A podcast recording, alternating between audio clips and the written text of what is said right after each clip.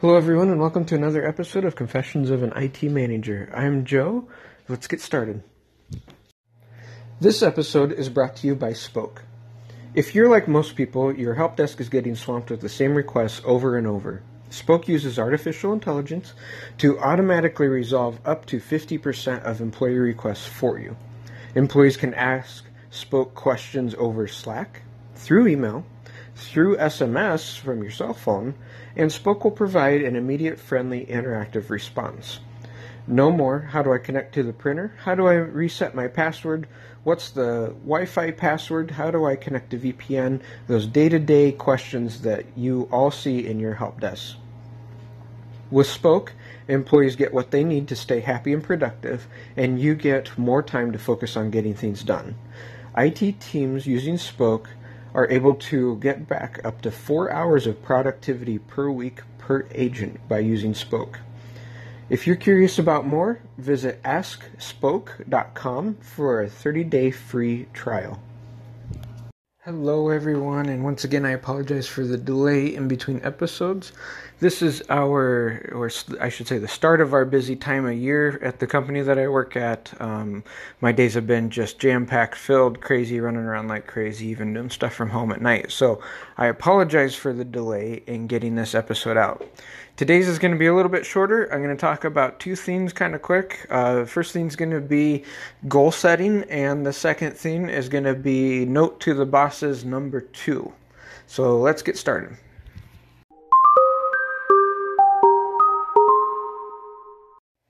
So, goal setting.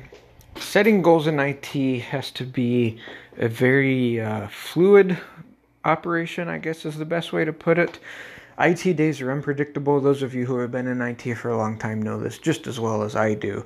That you can say you're going to do something, and that day something else happens, things break, you know, life happens, and you never get to it.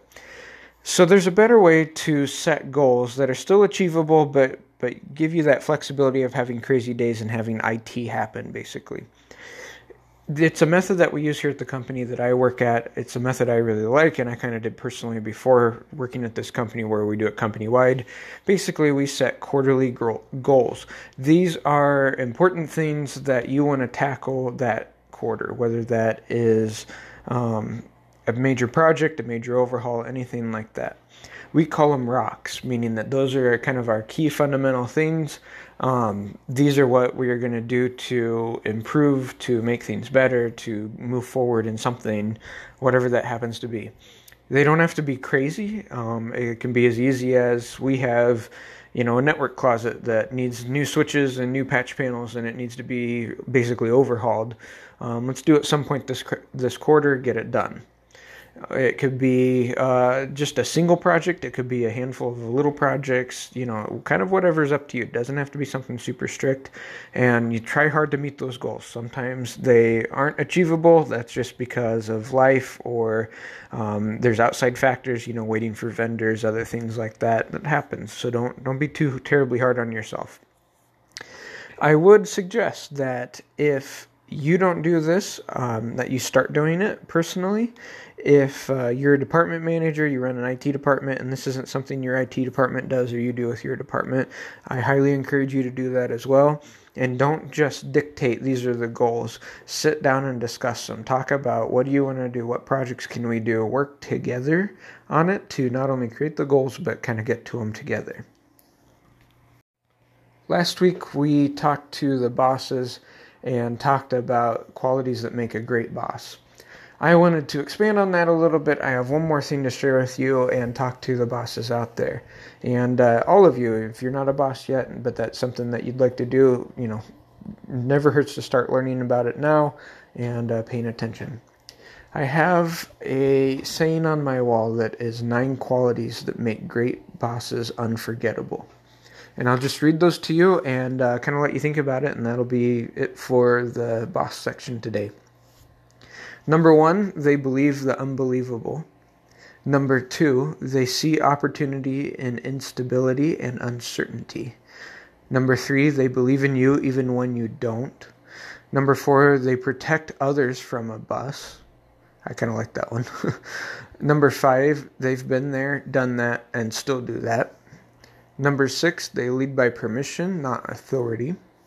Number seven, they embrace a large purpose. Number eight, they empower and support.